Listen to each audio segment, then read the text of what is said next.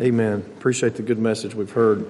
And isn't it wonderful to be able to go to a place where we hear the truth spoken in such a way in love? I'm just telling you, you're just not going to hear those kind of messages out in the world. And the band just plays on, and the, the people of God just move on closer to destruction. And so, praise God. Praise God for the courage to preach a message like that. And if you think it doesn't take courage, well, then we'll let you try it sometime. Okay? So, wonderful message, Brother Luke. If you'll turn back to Ephesians, first chapter, we look back to our Lost Truth series where we've talked about several different subjects. And I don't know if you remember way back several months ago, we began to speak about this in terms of the what is the foundation of the church? What is the activity of the church? And one of the activities, according to Acts 2, is the doctrine. It says they continue in the apostles' doctrine. If you don't know what that is, then how can you continue in it? So we, we look in Ephesians 1, we've talked about several things that are here. Chosen in Christ was one of those lost truths. Predestinated to adoption, the pleasure of predestination, that's one of those lost truths that, that practically none of the religious world hears anything about anymore. We talked about accepted in the beloved, not you accepting Christ, but you being accepted through what Christ did for you. And so today we come to verse 7, and it says, In whom we have redemption through his blood, the forgiveness of sins according to the riches of his grace. And today we want to talk about redemption. Redemption through his blood. Whether you realize it or not, the history of the world from the time the world was created, it is the story of redemption. God moving through the days of the Old Testament, even moving through obviously the days when Christ was here and in the time of the New Testament, which is what we are living in. It is the story of redemption. What we are thinking about, besides gifts and such, for this time of year, the time of Christmas, it is the giving of the greatest gift that could have ever been given, and it is for the purpose of redemption. It's not just to look at a cute little baby laying in a manger. It is for the purpose of redemption. That's why he came. History is the story of redemption. It is truly, as I've said before, his story. History is H I S, his story. You see? And I want to talk to you this morning about redemption through the blood of Christ. And we're going to mainly look at the Old Testament terms that related to redemption because it is thick with the history of redemption. I mean, you can't hardly turn a page in the Old Testament without understanding or knowing something about the cultural concept of redemption. The first word I want to talk to you about as we springboard here from Ephesians 1, we go back to Exodus, the 13th chapter. And as you're turning to Exodus, the 13th chapter, you know how much I, I love the word studies, and, and certainly we're going to be looking at three key words that relate to redemption here this morning. But in Exodus, the 13th chapter, you begin to have it laid out very clearly what it means to redeem. So overall, I just want you to understand the definition of redemption. It is deliverance from bondage by the payment of a specific or right price by a qualified redeemer. We want to talk about the rule of redemption. We want to talk about the qualified redeemer, and then we want to talk about the right payment and what that means. And it all ties into redemption through his blood. History is the story of redemption. Now here's get this in our in your mind as we look at this. In Exodus 13, we find where the Lord is, is codifying, codifying, legislating the rule of redemption. But, but prior to Exodus, prior to this time when the Lord brings his children out of Egypt, redemption has been a practice that has been observed since the days of Adam. Now here's why. If you've ever wondered why in Luke 3 and 38, in one of those long genealogies where it says that uh, Jesus was the son of so and so, and then it goes on, of course, we know he's the son of God, but through Joseph's line, he was the adopted son of Joseph, Joseph, and we see that through Joseph's line, it goes way, way back, all the way back to Adam. And it, sa- it says in, in Luke 3 and 38 that it says Adam, who was the son of God. Okay, now that doesn't mean the son of God in terms of who Jesus was. There's only one capital S Son of God. But in terms of how he got here, that's how Adam got here, is God created him. That was his son. It was his natural son, if you will. Okay? It says Jesus, uh, who came from Joseph. Joseph was the son of so and so, and you go back umpteen generations until you get to Adam, and it says Adam, who was the son of God. So understand this when it comes to redemption and why it was so important in the Old Testament. Adam was the possession of God. He belonged to God. Now, if you want to think in terms of a mortgage today, now that's a property possession. I know a little bit about mortgages. I've drawn up a few and executed a few for people, even had one of my own. You understand, the mortgage means, and especially in Alabama where we are a, a, title mortgage state, it means that the mortgage holder actually holds title to the property so they can, if you forfeit, if you are foreclosed on, then you actually are turning back over to them what they rightly own through the mortgage. Other states are not like that. But this state is a mortgage title state, which means the mortgage holder is the one that actually holds possession or title to the property. You hold possession to the property if you have a mortgage, but the mortgage holder holds the title. So if the mortgage is forfeit, mortgage just means death, by the way, then the mortgage holder kills the property and brings it back to themselves. They redeem it. Now that's property. We're not going to give you a legal lecture here this morning, but this is the legal term here for the legislation that God enacted for redemption. God is the title holder to mankind because he created mankind. You understand? So when I want you to think about Adam as the one who was mortgaged. God gave Adam his life. He breathed into Adam the breath of life. And the entire history of the world hinges on God having created Adam. And what did Adam do? He was innocent. He had nothing to do but keep one law. And he forfeited his right. You see that? And the title holder, God, was offended. You see, so God holds the mortgage to mankind. And therefore, Adam, as the first created man, who forfeited the right to live in harmony with God and basically killed mankind, killed mankind. That's why people die, you see? That was the effect of him forfeiting the right of possession that God had to him. He had it made in the shade, as we say. And he forfeited that right, so God holds title to call the debt in. And what was the price of him forfeiting his harmony with God? What was the price? It was death. So God has the right to call in the debt because he's the creator.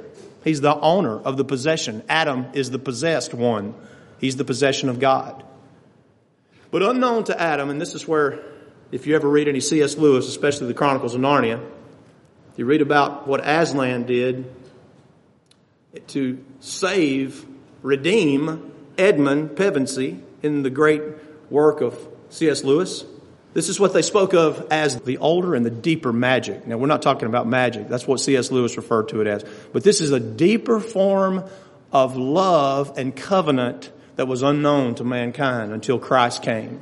But they knew something about it because Adam had forfeited his right and he knew he lived under the sentence of death. 930 years later, the mortgage was foreclosed and he died. See? God had the right to take him right then. But God suspended that because he had a plan. That was a practical understanding of the Old Testament patriarchs. Jacob, Abraham, Seth, even, all of those guys had an understanding. Why did Abel bring a firstling of the flock? It's because there was a plan in place there that God would take a substitute and not call in the death debt. Does that make sense? I hope that makes sense because these are some pretty technical terms, but I want you to understand it. I hope it's simple. Adam forfeited the right to be the possession of God. God is the returned rightful owner of it, and God has the right to redeem that possession. You see? So all through the Old Testament until Exodus, you find them practicing the sacrifice of the firstlings of the flock. They'd pick out the best and they'd lay it down and it would bleed and it would die. God would accept that sacrifice, that substitute, instead of calling in the dead. Which brings us to Exodus 13. Here in the law of Moses, God has legislated or codified the debt. It is written in stone. It is written down what he requires, and he's very specific about it. In the past, they had a, a basic understanding of it, and many of the patriarchs, the patriarchs did this, but it wasn't codified. It wasn't written down as law. Now you have the rule of redemption. Exodus 13. And let's begin reading in verse 11.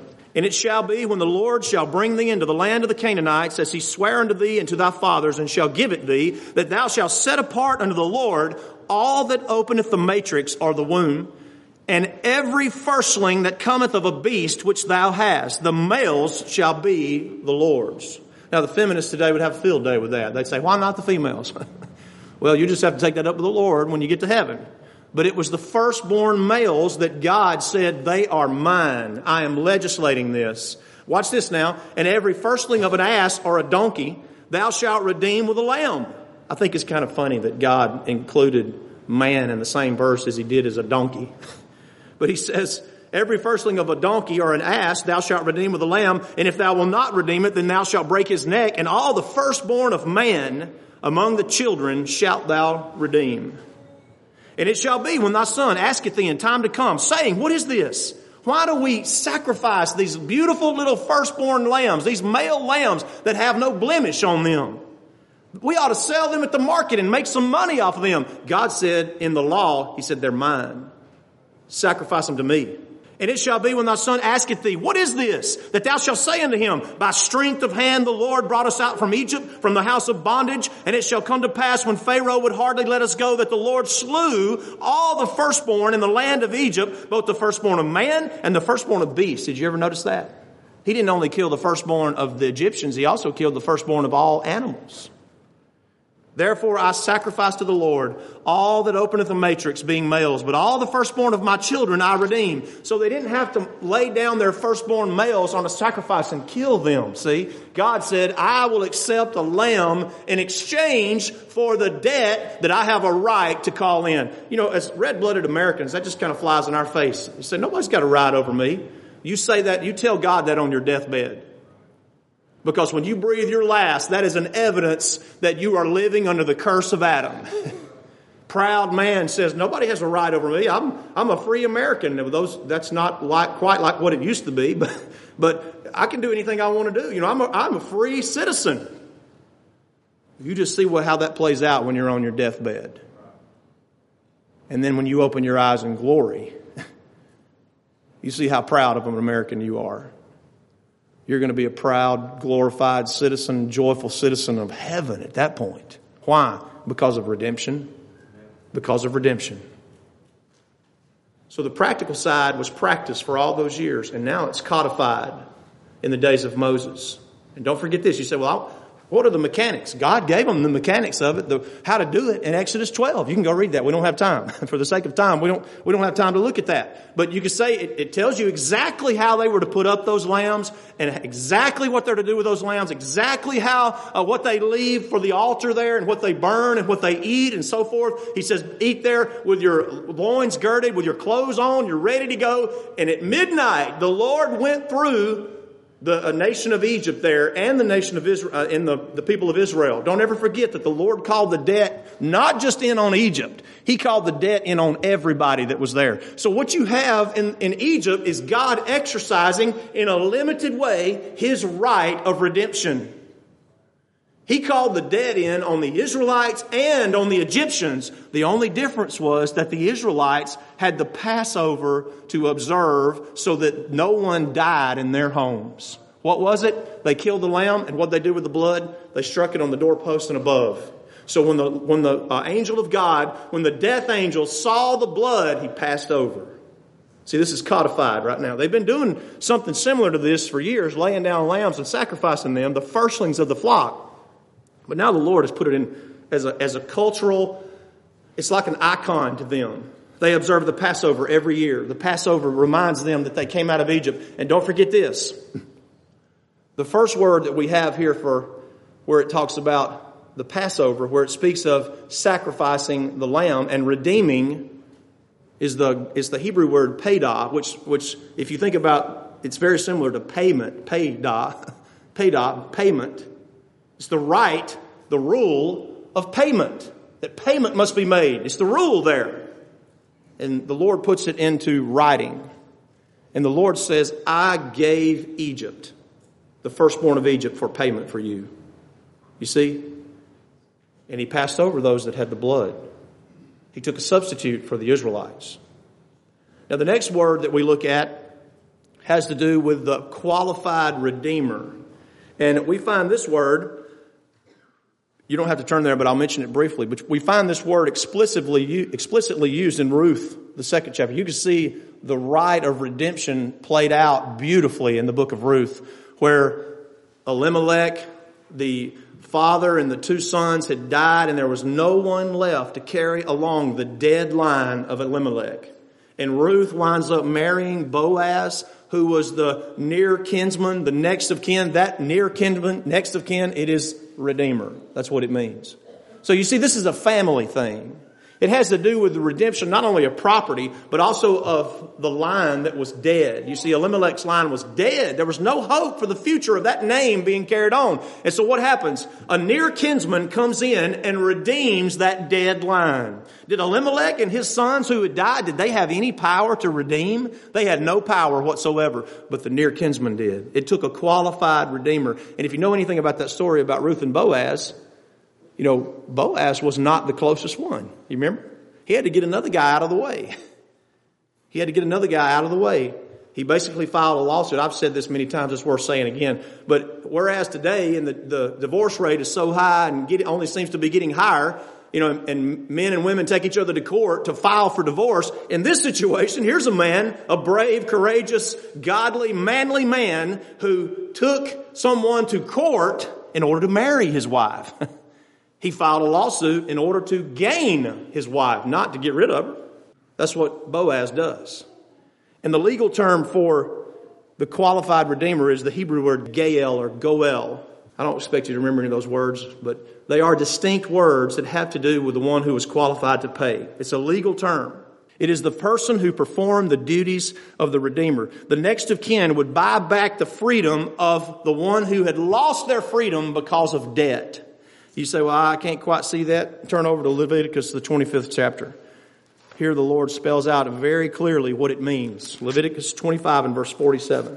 And this is the law. This is God's law about redemption. He says, if a sojourner, that's a foreigner, or a stranger, a, foreigner, wax rich by thee, a non-Israelite, and thy brother that dwelleth by him, that's the Israelite, waxes poor or becomes poor, and sell himself unto the stranger or sojourner by thee, or to the stock of the stranger's family, after that as he is sold, he may be redeemed again. One of his brethren may redeem him. So what you've got here is something that none of us are familiar with at all.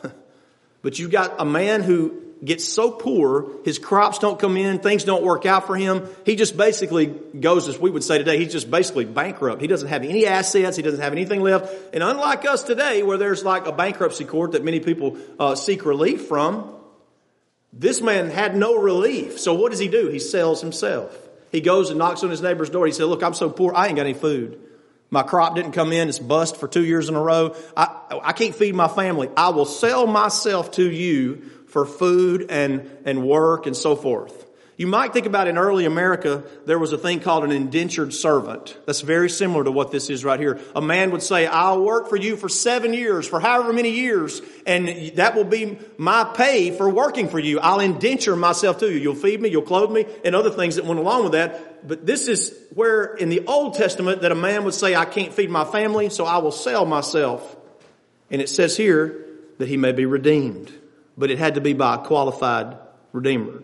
One of his brethren may redeem him. So, if you, if you were related to this man that sold himself and you had the means and you saw him over there being sold and living and working under the, the rule in the house of a stranger, a non-Israelite, you could take money and go over there and pay the stranger and see, I'm buying him from you. I'm buying his servitude from you. I'm redeeming him and bringing him back over here. But guess what? It doesn't mean that he would be your indentured servant because that was forbidden in the law of Moses. You were buying his freedom. Now he might work for you and he might pay you back, no doubt, but he would not be your indentured servant or your slave. An Israelite who was qualified could buy him back either an uncle, it says verse 49, or his uncle's son may redeem him. And that's the word right there, goel. It is the word for a qualified redeemer. They may redeem him, or any that is nigh of kin unto him of his family may redeem him. Or if he be able, he may redeem himself. And he goes on and gets some details about how you do that. Now I'm going to tell you something. Before this law was codified, there's an old sinner named Jacob that knew something about this. Because over there in Genesis 48 and 16, as Jacob is speaking to his grandsons that are in the presence of Joseph, and Jacob is not far from being with the Lord. He's probably months or maybe a few years away from being with the Lord. And it says that he spoke of the angel which redeemed me.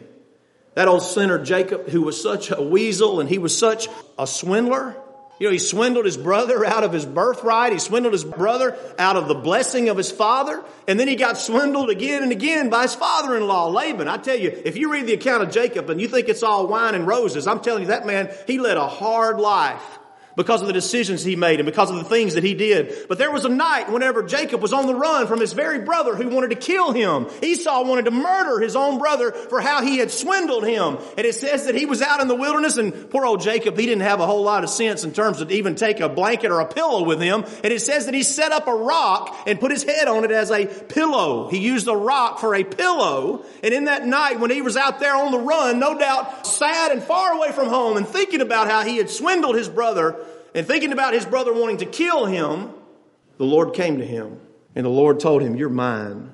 You are my possession. I have redeemed you. That's when Jacob saw that ladder that went up to heaven. You remember that? You know what that ladder was? We preached about it a few weeks ago. We talked about that ladder. Jesus said, I am the ladder.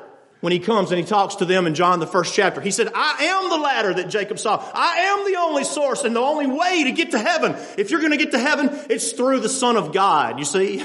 the Son of God, the angel that redeemed Jacob, came to Jacob in that dream. And Jacob wakes up the next morning and he said, I'm in the holy ground. I've been in the presence of the Lord. And he sets up that rock, that pillow. He sets it up for a pillar. And always remember that place. That old sinner Jacob knew about a redeemer. What qualified Jacob to be his own redeemer?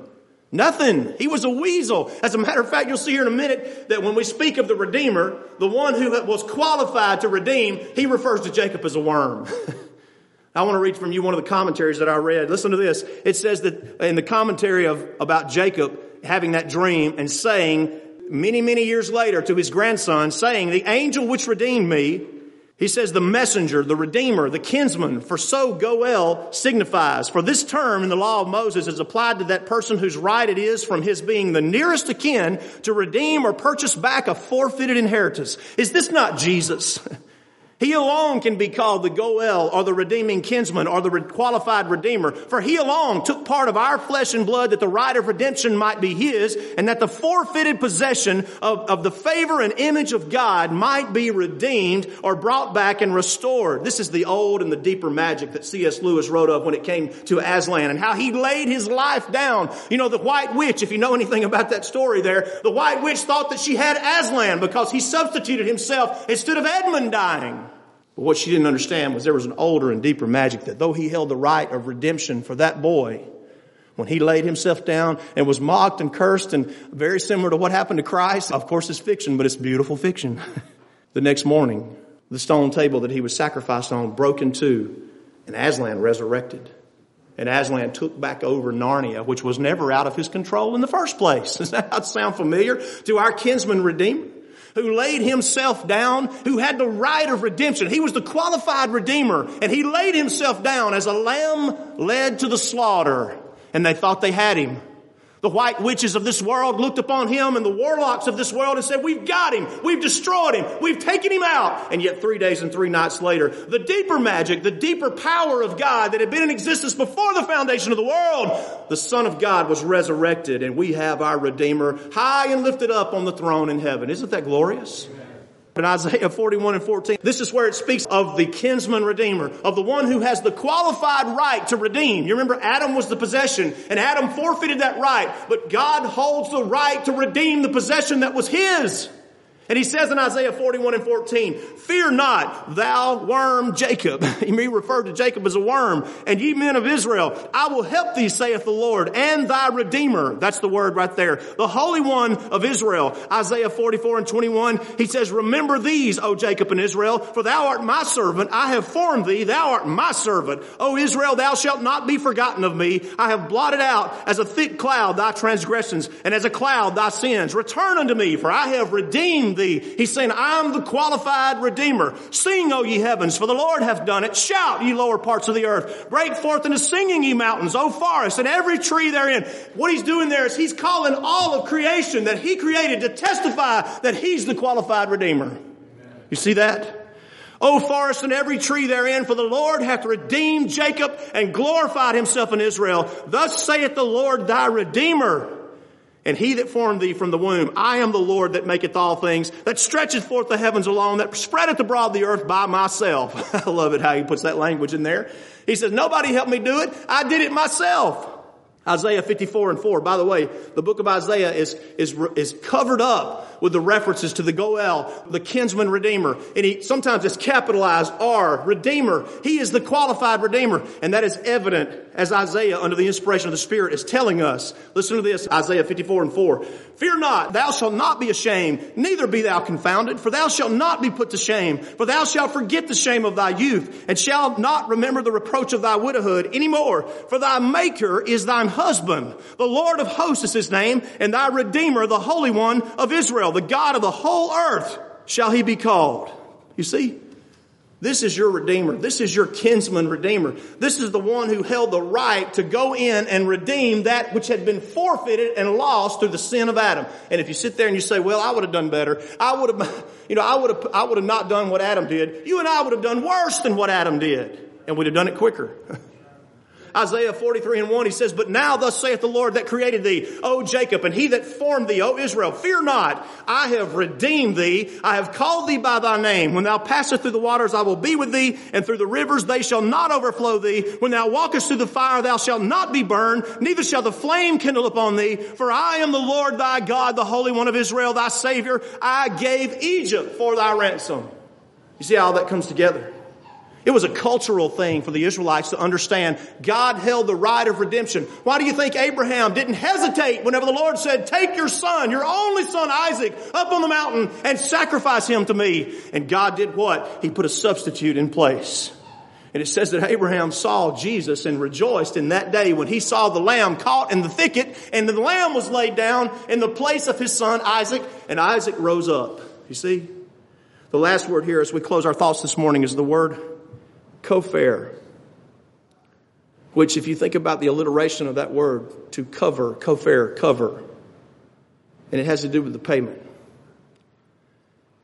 There was the rule of redemption. There was the Redeemer who was qualified to enact the law, to access the legislation that was in place. But then there had to be the right kind of payment. And the word for payment is kopher or cover. To cover, to make satisfaction, the right price to be paid for a forfeit life. Jesus said in Matthew 20 and 28, even as the Son of Man came not to be ministered unto, but to minister and to give his life a ransom for many. You see, you had to have the right Redeemer and you had to have the right price. In the New Testament, the lingo or the language for redemption has to do with atonement, sanctification, justification. It's a reference to a marketplace transaction where you would go to the slave market and someone would show up and buy back. Not, not just buy a slave, but redeem them and give them their freedom. You hear me? Not just buy the slave and say, hey, that slave is mine. No, give the slave absolute freedom. That's what it has to do with. There was the rule of payment, there was the qualified redeemer, and there was the right payment to be made. And what does it say in our text this morning, Ephesians 1? It says, By whom we have redemption through his blood. You understand that the right payment that had to come up before the possessor, it was blood. Does that make sense? What was it that Abel laid down in the very dawn of time? He laid down the firstlings of the flock. They had bled there and he laid them down and burned them. You have it codified in Exodus where it says, take a lamb of the flock, the firstlings of the flock, the best you've got and the first of what you've got and make it bleed and then lay it down on the altar and burn it. You see, child of grace, there's many today that don't want to hear anything about blood. You say, well, that's kind of nasty. I tell you, we must hear about the blood of Christ. We must hear about the right payment. It was not what you do, and it's not what I do, but it was the qualified kinsman redeemer who laid down not just a, some substitute that would work, he laid down himself, and he bled and died. That's why John says, behold, the Lamb of God. He was a qualified redeemer. And the price that he paid was the shedding of his blood.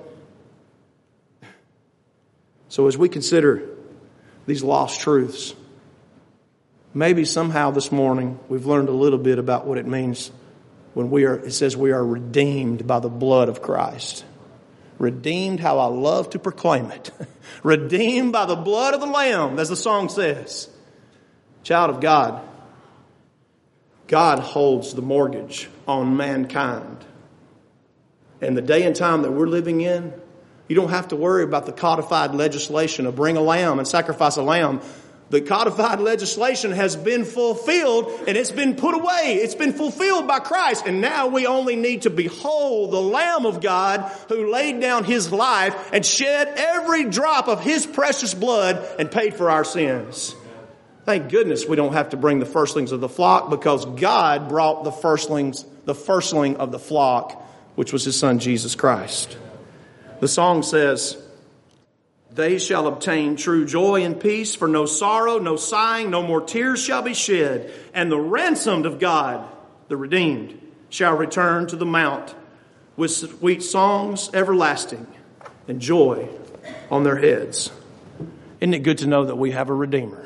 Isn't it good to know that He paid the right price? And isn't it good to know that the legislation of paying the price, the lamb, has been paid forever? Praise be to God. That is the focus and the glory of the church of God that we can proclaim that from week to week. And if there's one or more here that would like to follow the Lord, knowing that that's your only hope, that's the only price that could ever pay for your sins, then we give you that opportunity as we stand and sing. You have a number, brother.